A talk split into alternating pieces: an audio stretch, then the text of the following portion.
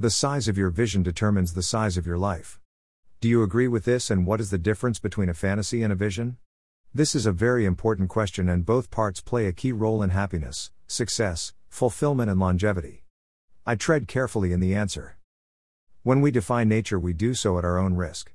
We, our ego, can easily declare that we know more than nature, a better way of living than following the laws of nature, and, temporarily, we can be 100% right. Everything in nature has a purpose, and, whether we like seeing the cheetah eat a deer, or a shark devour a human, everything in nature is true, 100% to its purpose. As are humans. Temporarily, humans can defy their purpose. For example, being righteous. You might go to work and hate, dislike, or criticize your boss, that's defying nature. You are, in this moment, being self righteous, and missing the call of nature to evolve. We easily slot into the very humanistic state of emotional reaction to life. Like trying to preserve a marriage that's dead or trying to live without exercise while being addicted to work. But these actions defy your purpose, defy nature, and are a waste of life. Nature is the most powerful recycling plant in the world. If you think the local sewage treatment plant is huge, think pimple on the elephant's bum in comparison to nature. Anything that is not fulfilling its purpose in nature gets recycled. Humans included. Evolution is just one part of being on purpose. If love is evolved and criticism, emotion, and reactions are not, one can easily say that a barometer of your alignment with nature is love.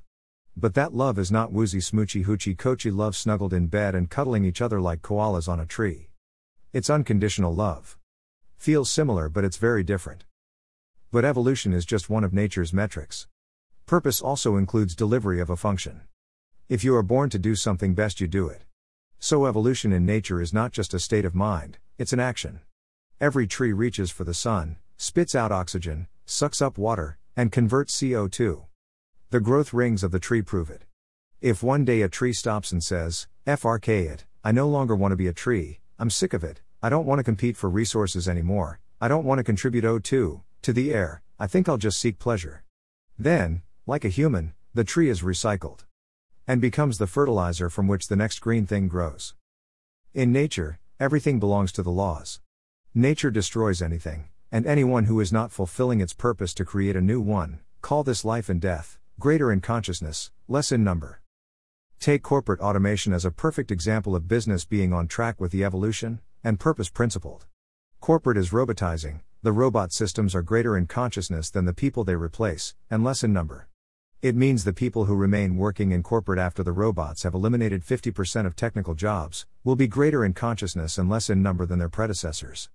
There's no choice. It's why China can make stuff cheap. And why Telstra will have half the number of employees it has now in three years. The world is evolving, people are more conscious.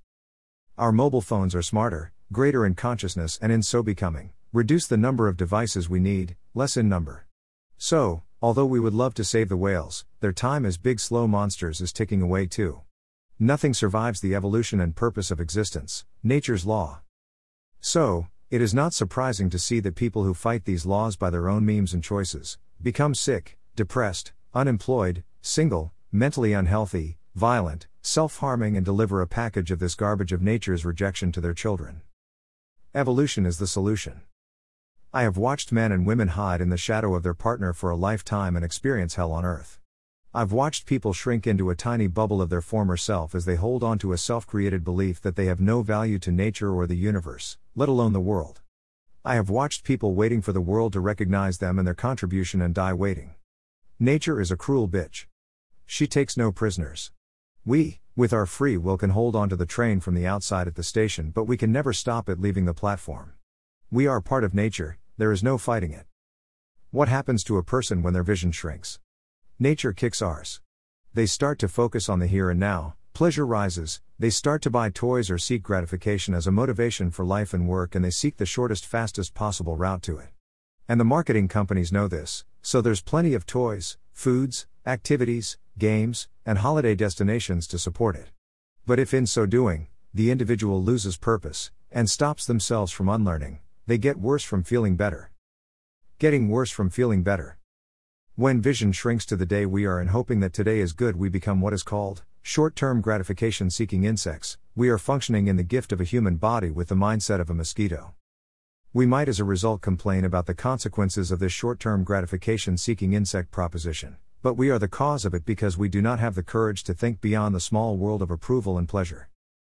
The punishment nature meters out is really harsh, and as they meter out this punishment, the individual will cry out that they have been hurt and done an injustice.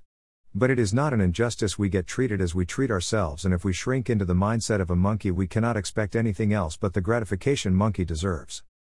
At the top end of human visionary process is not an illusion or a deluded sense of self, but a purpose greater than self that humbles us and lets us understand that the backstory of our life, which means all the hardships and struggles we have endured, are a blessing when considered against the front story of our life, our vision and purpose.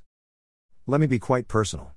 My three children don't associate with me, I have ex wives who are not all that enamored with the breakup, my mother died when I was just three, I have lost, and one single event, nearly $57 million, I have bought and sold a significant number of businesses and embarked on an international speaking program that was extremely taxing on my well being. I have trained for the Olympic Games and missed and spent an enormous amount of money exploring the Himalayas with little or no return.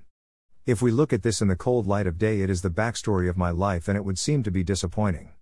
But it's not. Why? Because I have a purpose, vision, a front story that is big enough to make all the backstory a blessing. For example, if I had not been beaten harshly between the age of 5 and 13 with belts and fists, I would not have the strength to stand and deliver the work that I do in the face of a huge resistance from organized religion. For example, if I had not gone through the emotional blackness of my divorce and my three children, I would not have gone exploring in the east of the world, the science of soul and the deep power of understanding universal laws of nature. Every single thing in my backstory only makes sense because of the front story being strong enough and true enough to draw a blessing from every catastrophe. But I don't call those things catastrophes, I call those things blessings that crafted my superpower.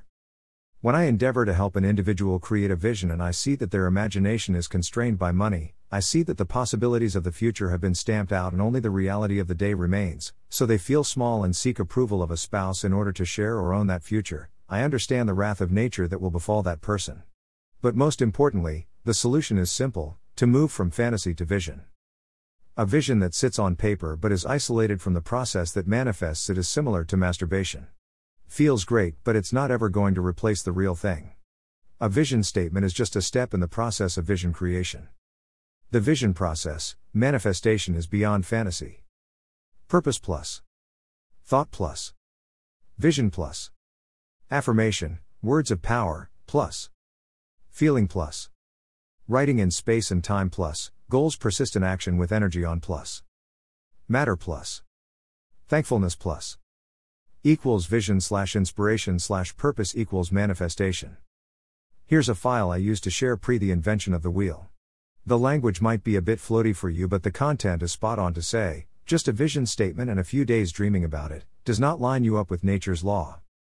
Enjoy the download, and if you are listening to this on audio, no, it won't download to your phone automatically, I'm not evolved enough to make that happen yet, you'll need to go over to the innerwealth.com web, find the blog and search for this post titled 20 Questions in 30 Days, question number 10. Enjoy and evolve. With Spirit. Chris.